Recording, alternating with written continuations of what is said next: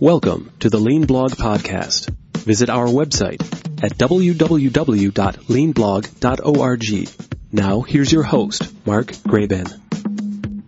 Hi, this is Mark and welcome to episode 348 of the podcast for September 18th, 2019.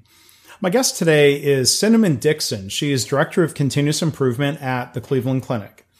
I interviewed her for the KaiNexus Continuous Improvement podcast series, and I'm cross posting that episode here to give all the great stuff that she's sharing uh, a little bit more exposure. If you haven't already done so, I'd invite you to go and subscribe to the KaiNexus podcast. You can find it in all the usual places, including wherever you find and subscribe to this podcast series. But anyway, our KaiNexus team members who were at the Lean Healthcare Transformation Summit in June were really impressed with Cinnamon's presentation on their tiered huddle process. That's part of their lean methodology. They call it the Cleveland Clinic Improvement Model. So we asked her to do this podcast. You can find a full transcript via the KaiNexus blog, and I'll link to that if you go to the page for this episode, leanblog.org slash 348. Also, I recently had a chance to visit Cleveland Clinic and I spent the morning observing their tiered huddles and I was really impressed. So I'll be writing a blog post about what I observed um, sometime soon. You can find that at leanblog.org. And again, I want to thank Cinnamon and Cleveland Clinic for, as always, being so willing to share the great work that they're doing. Our guest, Cinnamon Dixon, is the Director of Continuous Improvement at the Cleveland Clinic. She has over 15 years of experience in organizational effectiveness and continuous improvement. Cinnamon started her career at the Cleveland Clinic as an organizational effectiveness consultant. In that role, she led the development of teams and leaders. Her work included leading system-wide initiatives such as the implementation of the Employee Engagement Survey, which focuses on how to create and sustain an engaged culture.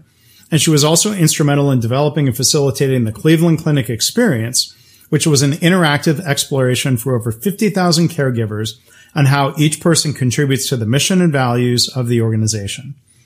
During this time, her curiosity for continuous improvement peaked she shifted her focus toward creating and sustaining systems that support the great behaviors that we want to see in our leaders and teams. This led her to join the continuous improvement team. In her current role, she leads a dedicated group of continuous improvement specialists who execute projects, programs, and apply the lean methodology as they work to advance the foundation for a continuous improvement culture enterprise wide. Cinnamon is also an adjunct professor for Tri-C Corporate College in Cleveland, Ohio, there she teaches a variety of courses centered on organizational effectiveness and continuous improvement. Cinnamon earned her MA in diversity management psychology at Cleveland State University with an emphasis on leadership development, group processes, and adult learning. Now here's our conversation. Well, again, we are joined by our guest, Cinnamon Dixon, coming to us from Cleveland Clinic. How are you today? I'm doing well, thank you. Um, can you start off introducing yourself for the listeners? You know, what, what's your professional background um, with within healthcare? Sure. Uh, so, like you said, Mark, my name is Cinnamon Dixon, and I'm the Director of Continuous Improvement here at the Cleveland Clinic for our main campus central team. Uh, my background is actually industrial psychology. So, I have a bachelor's and master's in psychology with a focus in industrial organizational psychology um, where really my, my love and passion is around studying how we think and behave in the workplace. And there are lots of opportunities to think about those and, and study those um, topics in, in the course of continuous improvement, right? Absolutely, absolutely. Yeah. Um, so when when did you first get introduced to uh, process improvement, continuous improvement? Uh, was it under the header, the banner of lean, or um, what were what were your introductions? Everyone's always got a different path into this.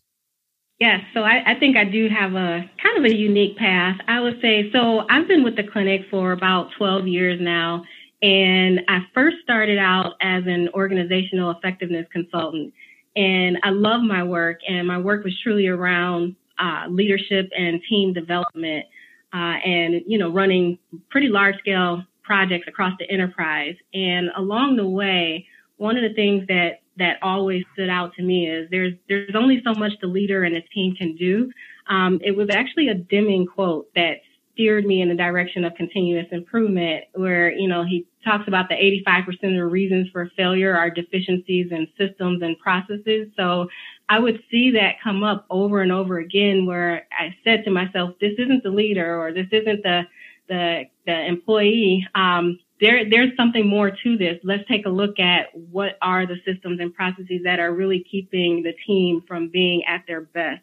And it was around that same time that truly our continuous improvement team and department at the clinic was forming. So um, they started probably about a couple years before I started at the clinic. So it was fairly new. And so it was around that time that I joined the continuous improvement department and really started that, that journey. And I do have a background in, in Lean Six Sigma as well, but we really are on the lean journey here at the clinic. Yeah, and you mentioned one of my favorite people, Dr. Deming, and um, I, uh, I, I, chuckle sometimes. He he sometimes gets labeled as uh, a statistician, but mm. um, you know he he's he's always said psychology is the most important thing for managers to understand. So this is a bit of a detour, but my background is engineering. Um, what, what I mean, what I don't know if you can give general advice, but what, um, what can we learn about psychology that would be helpful for people whose background is, say, engineering or or nursing or, or business? Are there some key lessons that you keep coming back to? Yes, I, I think so, and it comes up all the time because I'll tell you because we have a team of engineers as well, and I think the number one tip that I always give is first look at yourself and start with yourself. So what would cause you to change? What would cause you to do something different? How do you respond to things? Because if you understand you better, then that will help you understand others and what they may be going through as well. So that's my number one tip is to start with yourself. Yeah. And, and it, that it, that's, that's uh, great advice. And, you know, you mentioned you've got engineers, you've got um, clinicians, I've always found that, you know, when we've got a continuous improvement team, that it really helps to have uh, a mix of different backgrounds and, and, professions and educations within within a team. Um, has that been part of how, how important would, would you say that is that that mix and diversity of backgrounds? We've definitely found the benefit of having a very diverse team here. I'll say that there has been times over the years, I've been with the clinic for 12 years, but with the continuous improvement department for eight years. And in that time frame, I've seen the ebbs and flows of us um, hiring one type of skill set and we've always just gone right back to no, let's truly open up and, and understand what else would help bring value to our, our team. So now we have a whole huge mix of team members. We have those with MBAs and um, engineering degrees, myself with psychology, you name it. We do have a, a a wide variety on the team who bring such rich experience to continuous improvement. So we appreciate the diversity. Yeah. Yeah. Um, so we're going to drill a little bit deeper into the Cleveland Clinic improvement model. We're going to um, spend most of the time here talking about tiered huddles. And I've got the benefit of um, a document I'm going to ask you, Cinnamon, to give kind of the, the high level overview of. It's called the Cleveland Clinic improvement model. And we'll link to this file in the blog post for the episode. It's great that Cleveland Clinic um, shares this publicly. Um, so uh, if, if, somebody were, I guess I'll just ask the question instead of asking if somebody were to ask. Um, how mm-hmm. would you describe the Cleveland Clinic improvement model at a high level? Sure. So our Cleveland Clinic improvement model, or what we call the CCIM, is is truly our way or our our roadmap for how we achieve our goals. So so this document was put together by um, multiple disciplines across the entire enterprise coming together to say what matters most for us and how can we achieve our goals. So there are four systems that make up the CCIM, and that's organizational alignment, where we're really taking a look at identifying and communicating what matters most. The second system is our, our visual management system, where we're taking a look at managing what matters most. And then we have problem solving where we're improving what matters most. And then standardization, which is sustaining what matters most, which can be sometimes one of the most difficult parts of, of improvement. So those four systems really make up the improvement model. And in the model, there's uh, a role for everyone. So there's a role for senior leaders and what's expected of them. Um, let's just say that uh, for a senior leader, they're working through problem solving. What does that mean for them?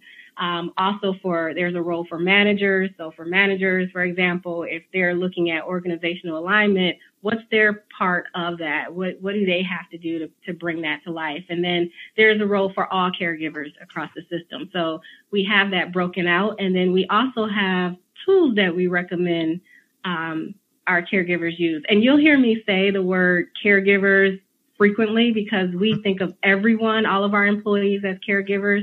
Um, yeah. So you'll hear me say that throughout this entire podcast.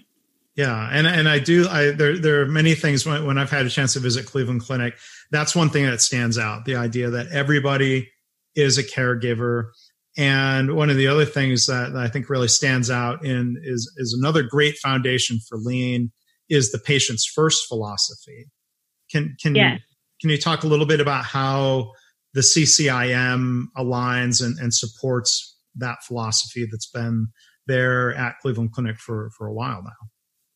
Well, the, our patients are wholeheartedly at the center of every single thing we do. So um, when it comes to improvement work, we we the number one question we ask is always starting out with how does this affect the patient or with the patient in mind and making sure that um, in every way that we are giving the best possible care. So and looking at, you know, if, and I always like to personalize things and we oftentimes say this at the clinic too.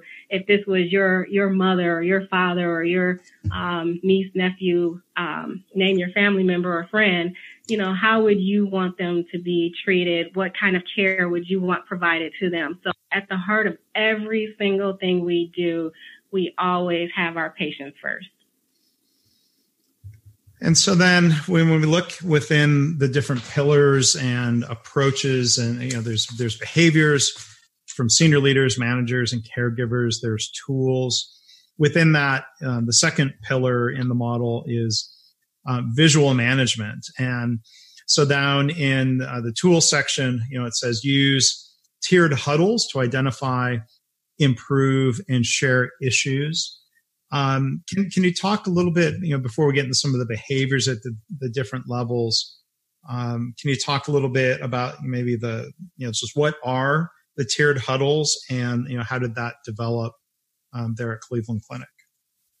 Sure. So the tiered huddles are our way of really getting daily insight into our performance. So um, one of our mantras here is every caregiver capable, expected, and empowered to make improvements every day. And we, we do believe that that is achievable. And our daily huddles really help us to, to bring that to life. So um, with the tiered huddles, every day we're taking a look at what's important to us, what matters to us um, most, and and how are we doing with that, and are we making improvements? What uh, barriers or hurdles do we need to have removed and who can help with that? So our tiered huddles um, help us really solve all of those things together on a every single day basis. So that's just a quick five second glimpse of the tiered huddles. Mm-hmm. And so then, you know, there before we dig a little bit deeper into that, um, you know, I see behaviors here in the model. All caregivers, um, you know, so should huddle often and then managers, you know, it talks about fostering team participation. So can can you talk maybe a little bit about that that dynamic? Try to help paint a picture of let's say, you know, the frontline level huddle. That that's really where the tiered huddles start each day, right? Right. So so let me just say this: when um, we started our tiered huddle, probably about a year and a half, almost two years ago now, where um, we had huddles in place. So I think when I've talked to different um, caregivers and different people from different organizations, I always hear, yes, well, we have a huddle. Um, and we had a huddle before we started our tiered huddles, and we had different things in place across the system, um, but they weren't together. We didn't act as one, where we were a culture, really a systemness approach to um, our, our huddles and understanding our enterprise as a whole as opposed to a unit maybe doing something on their own. So when it comes to our our frontline, um, what you're calling our frontline huddles, we really take a look at what are those those standard um, behaviors, what's the standard agenda, and what are the standard tools that we want to use um, to communicate with each other every single day. So with our agenda, and and it's all the way from our tier one through our tier six, and we have six tiers of huddle here at the clinic. And we have, we're talking about the same things in each and every single one of those levels of the huddles. Uh, and on the agenda, we have things like, you know, what we have our metrics and then we have other things that we talk about as well. But really, what are the quality and safety um, items that we want to make sure that we're talking about? What do we have in terms of patient and caregiver experience? So, um, in terms of things like the falls or reducing serious infections or um, whatever that may be. But we have our standard agenda that we have. Um, we also have standard tools that we use. So all caregivers are uh, expected to use our same agenda. We also have what we call our action log. So, for example, I would say before the tiered huddles, one common thing that I always heard in different workshops or just working with different teams in different avenues, we always hear the term accountability. Uh, and I always, always ask and probe for what does that mean for you? But our tiered huddles, yes, it's been a whole nother way to just really bring the accountability piece to life. And one of the ways we do that is by using our daily action log. So as caregivers are bringing up issues and items to discuss, we are jotting down and writing down, and that's part of the standard behaviors. Um, what is it that is the issue? Who who brought it up? Who's responsible for helping to resolve this? And when do we expect this to be resolved by? And truly, what's your next step? So that's written down so that when we have a huddle the next day, we're able to follow up and see if these items have been resolved. So I want to say that this has brought a whole nother level of accountability and action to our daily experience that we truly just didn't have before. Yeah, and and before we talk a little bit more about um, you know following up on items, how how long are those huddles typically? Is that real consistent across different areas? Yes, it's consistent. So one of the things that we really, really want to make sure is in place that they, these huddles are 15 minutes or less. So anything more than that just truly ends up being a staff meeting. And so that's not the, um, the goal of this. So we want to make sure our huddles are 15 minutes or less. I will say that when we get to about our tier five, and I, am sure we'll talk about what, what's at the different um, tiers and who's at the different tiers, but our tier five is really an enterprise look that is longer, but even that huddle is 30 minutes and less, talking about the entire enterprise, all of our hospitals. So, um, so actually, can, could you elaborate on on that piece, and before we come back and talk about what happens in the huddles and the follow up and the and the connections in those tiers? Could could you give an example of um, where you know tier one starts in whatever unit or team you might choose, and and how that traces up to different levels within sure. the organization? Yeah, so our, like I said before, we have six tiers here at the clinic. Our tier one is all caregivers meeting with their, well, not all caregivers, but our caregivers meeting with their managers. And I will say that this, you can liken this to um, nursing changes shift huddles that have gone on forever. So um, our caregivers then meet with their managers but before, the information would just stay right there in that unit. Now we actually have the managers then going up to tier two where we have the managers meeting with their director. And this is happening both on the nursing side and on operations side. So all across the clinic, we have these huddles going on, tier one, um, all the way up. So the tier two is managers with directors. The tier three is the directors then with their hospital leader. So let's just say on the nursing side for us, um, we'll have our nursing directors meeting with their chief nursing officer. And on the operations side, you have your uh, operations directors meeting with their chief operating officer. And then at tier four, if you just imagine all of the information that's just come up through nursing at a hospital and all of the information that's just come up through the operations side, that is discussed at the hospital uh, executive team level, where you have the president, the CNO, and the COO coming together to talk about what's happening in their hospital, and then what do they want to share uh, outside of the hospital at the enterprise level. So the tier five is that enterprise view. Uh, where we have all of our hospitals sharing their information. And then the tier six is where we bring in our executive team with our CEO and our enterprise council leaders. So that's where we have the six different tiers.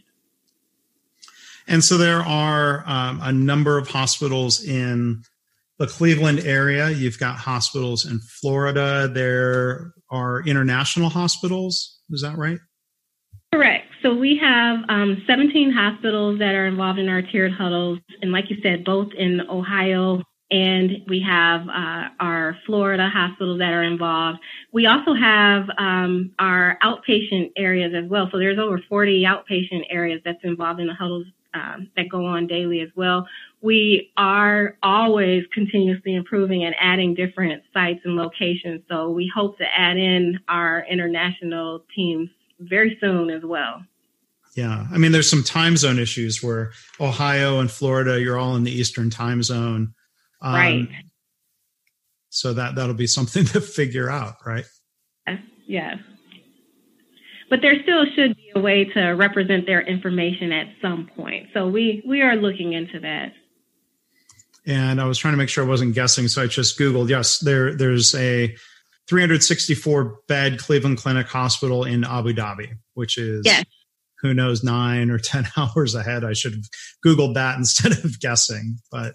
Right, right. And then, yes, and then we also have our London site and we have, um, that's coming aboard oh, wow. next okay. And, um, and our, our Canada team as well. Yeah. So, yep, international presence. Yeah. So um, back to let's say you know starting with a, a frontline department team huddle. Um, you know, issues are raised, things are recorded on the action log. Um, there, there's follow up, and so it talks to care. You know, on the CCIM document, it talks about caregivers um, tracking progress for all to see. And here, here's a, a quick detour. I think this is such a great point where it says learn from the metrics and improve your work. Uh, unfortunately, too many organizations metrics are just used as sort of like this green is good, red is bad. And, and, and a lot of times that breaks down and people saying like, well, I want the metric to be green. And then once mm-hmm. it hits green, they might stop learning and they might stop improving. So that, right. That's one thing I, I, like about the model. Is there, is there, before we come back to the question I was going to ask, is there anything else that you want to add about some of that dynamic of learning from the metrics?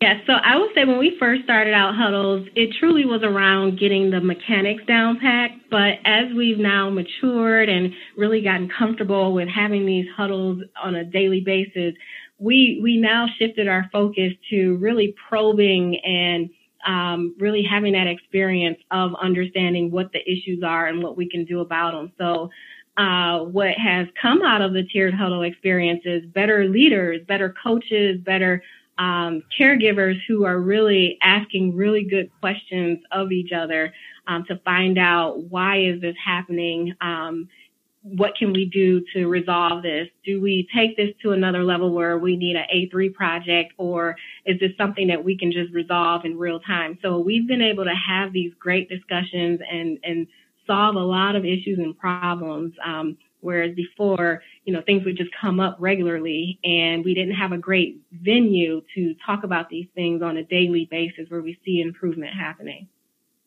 So as part of the process, what I hear you saying is that problems or ideas in a way sort of get triaged or sorted, what can be done locally versus what has to be escalated? Yes, yes, yes, yes. We definitely have um, have that going on, and we take a look at what are those things that can be handled at the local level versus um, asking for help at a at a different level of tiers. And I will say that, you know, part of the tiered huddles has just been a huge just learning along the way. So starting out, I think our our teams in different areas, you know, they ask the question, what should I roll up or is this appropriate to roll up or do I keep this to myself? And and I would say that that's part of what each each area, each team has to learn as they go along and, and truly mature in the process. And we erred on the side of share as much as you can to start out with. And we do have our standard template, our standard agenda that we're following, but really share the information and we also learned along the way that it's helpful to just add in simple cues like, um, here's an issue we're experiencing, but we're, hap- we're, we're handling this at the local level. Or here's an experience that we're having and we need help, you know, so please help us. Um, I would say the one thing that's really been huge for us is that when a team asks for help, it's all hands on deck and they get the help. So we had to be very careful that we didn't have people helping where truly the help wasn't necessarily called for at that time. So having just some parameters and rules um, of engagement along the way really start to form as as your tiered huddle grows. Because you know it says here back, you know, going back to the document, you know, that managers should be ensuring the process drives improvement and fostering team participation. For senior leaders, one of the things here is uh, removing obstacles. And maybe you can elaborate because what, what, I think I heard you saying was something that's really common in um, other organizations this tendency to jump in and help. Um, or maybe there's pressure that that more senior leaders put on themselves. Say, "Well, I'm going to be a good servant leader. I'm going, I'm going to jump in and do it for the staff." what I hear you right. saying is within this model, it's really more uh, the intent is pulling for help instead of having help pushed on you. Is that fair to say? Yes, that's that's very fair to say, and and that was part of our learning too, because everyone wanted to truly, truly, everyone had the best of intentions in mind, especially starting out where it, you know, our teams were swarmed with help when they brought something up on a tiered huddle uh, phone call. So um, we really want to give that opportunity. We now we err more on the side of it's going to be resolved at the team level. It's just a matter of sharing and you know for others what's happening within this unit or within this hospital. So um, definitely just taking the time to understand what's needed, what's going on is has been really important for us as we're communicating with each other every day. Um, so and, and that seems like there's another kind of level of triage and maybe you can try to help uh, paint a picture i've had the benefit of seeing this that in in different areas there are um, you know boards on the wall where there are little cards and templates for relatively small issues or ideas and then there are a3s that are visible and um, they're posted um, could, could you talk a little bit more about some of that sorting of, you mentioned A3s earlier. How does a team know or get guidance around, hmm, does this need to be an A3 or is this something that's relatively small? So we, at, at our huddles, um, one of the things that we have in place is, is our problem solving, um, standard. So when when is something truly just uh, just do it? So for our our huddle rooms, and I I call them our huddle rooms because it's usually not at tier one or two. It can be, but for sure at our hospital level, one of the things that we encourage is having uh, a kaizen process where we're looking at if this is something that can be resolved in less than 48 hours then we just jot it down and we come back to see if it's resolved. But if it's something that we know is going to take more time and effort than 48 hours, then that truly becomes uh, uh, part of our Kaizen process and we put it on a Kaizen card and put it on our Kaizen board and it may become a uh, A3 project for us. So uh, we work through that by really just looking at the time frame and giving a quick judgment because you know our tiered huddles of course are less than 15 minutes. So just from what someone's sharing and from what they know about what's happening we can quickly just ask do you think this is going to be resolved in 48 hours or less? Yes then we just jot it down. If no then we're going to take you through the whole kaizen process on that one. Hmm. do, you, do you have a, a sense of um, like even rough proportions, or maybe you have data on this. Um, what proportion of ideas get handled within the level one team versus how many get escalated upward? I would say the majority, the majority of things that come up are truly handled at the local level. Um, we have really three parameters around what's escalated um, and going up through the, the tiers, and there's more. Um, the, the, one threshold is just if you want to share something up the tier, please feel free to share up the tier. But another one is if we know that there's going to be a risk to the patient or a risk to the organization, then that's something that we want to make sure we're escalating so that others are aware and we're problem solving around that. If someone needs help, then that's something that we know we're escalating and looking to to to get help on for that team. Or um, the other third one that we we take up through the tiers is if we feel as though others will benefit from hearing what's happened in the area, then that's something that we want to share and escalate to um, the the next tier level. So those are really the three things around uh, just what do we what do we take up, what do we escalate. But I would say, going back to the original question, that the majority of issues truly are handled at that local level, and a lot of the sharing that we do do, especially enterprise wide, is more so of here's our 24 hour snapshot of what's happening at our different hospitals and here's what we're doing about them and here's where we need help. So that's truly what the conversation looks like, sounds like. Yeah.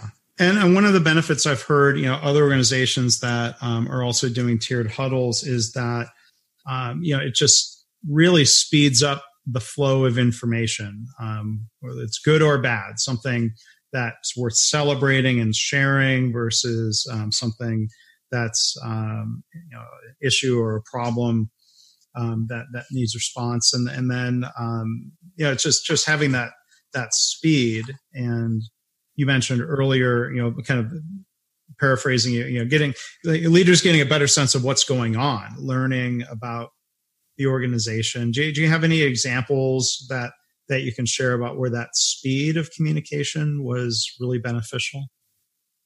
Um, well, let me just because I want to comment on something you actually just said. You uh-huh. know, with leaders really understanding their work. I would say that really early on, literally within the, the first week, the two weeks that we rolled out tiered huddles um, at the hospitals, I heard our presidents, our COOs really saying, you know what, I I feel like I have such a great grasp of what's happening within my hospital. I now feel way more confident about knowing what are the issues, what's the good, what's the bad. If something's happening on a certain unit or if I need to go check in on a caregiver, I know in real time what's happening versus hearing about something a month or two later. So I would say that has been really big for us here at the clinic is our leaders being very confident in knowing what's happening within their walls of their hospital. So that that's been a big one for us.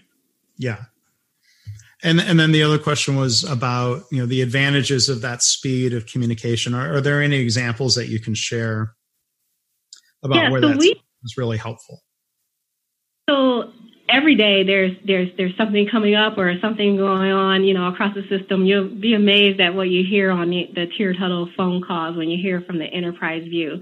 But I think some of the things that we hear are, you know, when there's something that's really affecting one hospital, you feel like you're alone in this and that it's only affecting your hospital. So I give one example where we had a laundry issue and we thought it was just the one hospital having this issue when it turned out, no, it actually was the facility that serviced a number of our different sites that had the same laundry issue going on. Um, we wouldn't have known that in that kind of real time unless, um, besides the fact that we took it up through the tiers and we learned that it truly was a, a, a, problem that they were having at their warehouse and that we had to go out to another vendor to get our, our, our laundry things or something like that.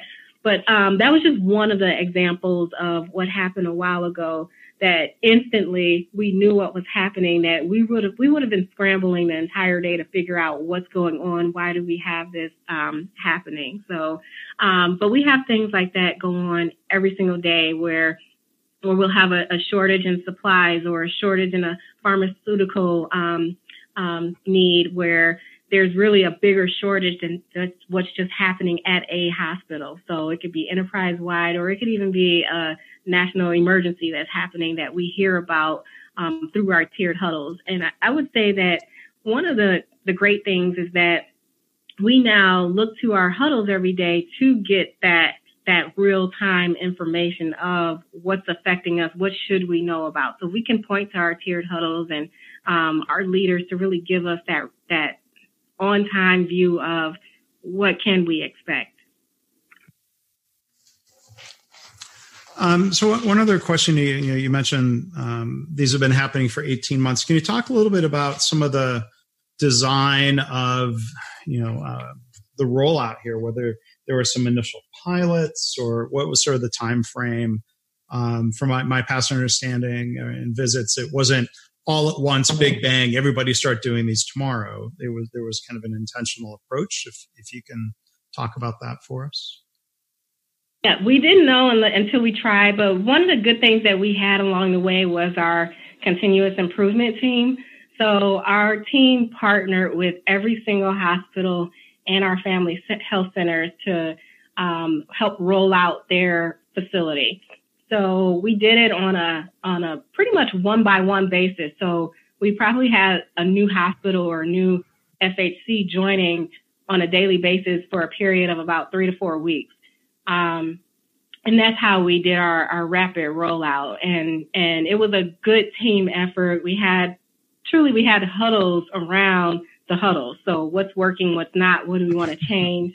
Yeah. Um, some of the other things we did was, uh, at first, and these are kind of some of our learnings along the way, is, you know, do we want to do batch changes or do we want to do single changes as they come up? And for us, one of the big learnings was let's let's do batch changes instead of the single learnings because there's just so many people involved in the huddles every day that if we change things too regularly, we get frustrated. And, and I myself rolled out at one of the hospitals and we felt that effect when there were changes coming um, every so often. So we, we changed the cadence of changes to only happen once a month versus once a week even. Um, so that was very helpful. So we had a, a, lot of different learnings as we went on. Yeah, and and the, the the reason for batching up those changes is that just so there wasn't kind of a constant stream of changes that it it it made more sense to just sort of say here here's a couple of changes and let's yeah. experiment with that going forward. Absolutely. I'll tell you, we had we had a little bit of change fatigue at first going through this. So it was a big change just to start the tiered huddles. That was a huge change. And to clear out our mornings to make time for huddles to happen every day. That was that was big for our leaders. Yeah. Um, but then to on top of that, to now say, okay, instead of sharing your information this way, I want you to share this way, or instead of um, you know, focusing on this metric, we're going to focus on that metric. So we had to stop all of the changes from happening all at once and then just go to, all right, um, you can expect this change in the next two weeks on this date to come about. Or, you know, if you have questions, then in the meanwhile, you can ask your continuous improvement person um, to get further clarification. So we learned along the way that we had to slow down in order to really speed it up, mm. if you will. Yeah It's kind of classic Toyota advice. Um, sometimes you need to slow down to go fast. Go slow yes. to go fast. Yes. Yeah. Well, um, thank you, Cinnamon, for for sharing. Um, not not just you know about the huddles, but I also really appreciate hearing about the process of testing and improving um, the the huddles, um, you know, kind of applying that continuous improvement mindset to these tools that are supposed to help um, and that do help encourage and facilitate continuous improvement. Um, are, there any other kind of final thought? Any other um, advice um, that that you would give for others? Of, let's say they, they they want to get started with daily daily huddles. You've already shared a lot of great advice, but is there any other last tip that comes to mind? Yes, and, and thank you for having me as well. Um, I've appreciated. I love talking about the tiered huddles because it's, it's been an amazing journey for us uh, here at the clinic. I think some of the things that I would share in terms of advice or tips to get started is first just starting out with understanding what matters most for your organization. I think that's really important. You know, what would tell you if you're winning or losing the day? So, and, and start out with just a few, not with a whole uh, list of items that you're you're looking to gauge, but what are just those few things that will really help you out in knowing that? Um, and then another thing is finding out um, how do you make it meaningful for every single level when we're talking about tiered huddles? So this isn't about, and it can very easily turn into an exercise for executive leaders. So we're just getting this information through the huddle so that our executive leaders know, know what's going on. That's not the purpose of the tiered huddles. We really want to understand at each level what's happening within your view, you know, what's happening for you at your level and how can you really affect the patient experience in a positive way. So I think how do you bring it to life and make it uh, meaningful for every single level and not just the exercise about um, how to get information to senior leaders because quite frankly, we have dashboards, we have information, we have data, but this isn't, this is truly how do we bring to life the things that are on these dashboards and the information that the data does contain? How do we learn more about the story behind it? And then the last tip I would leave with is really taking the time to ensure that caregivers or employees really feel safe and secure with sharing and bringing up issues um, and creating that environment where they feel like they can share and talk about things because you know this could you know, lead to a point of, well, I really don't want to share because that would show that I may not know something about the work that I'm doing, something I should know. And so we, we did have to, for ourselves, work on um, how do we create an environment where it is okay to share problems? It is okay to learn. It's okay to problem solve, and we're all in this together. So I think that's really important um, for for teams to work through. And that yeah, would be my tip. I agree. So if um, people want to learn more, um, for one, again, you know, the, the CCIM Cleveland Clinic Improvement Model is available to look at online. You can go to ccf.org slash improve. And then Cinnamon, you were going to mention that you've got some workshops coming up if you want to tell people about that.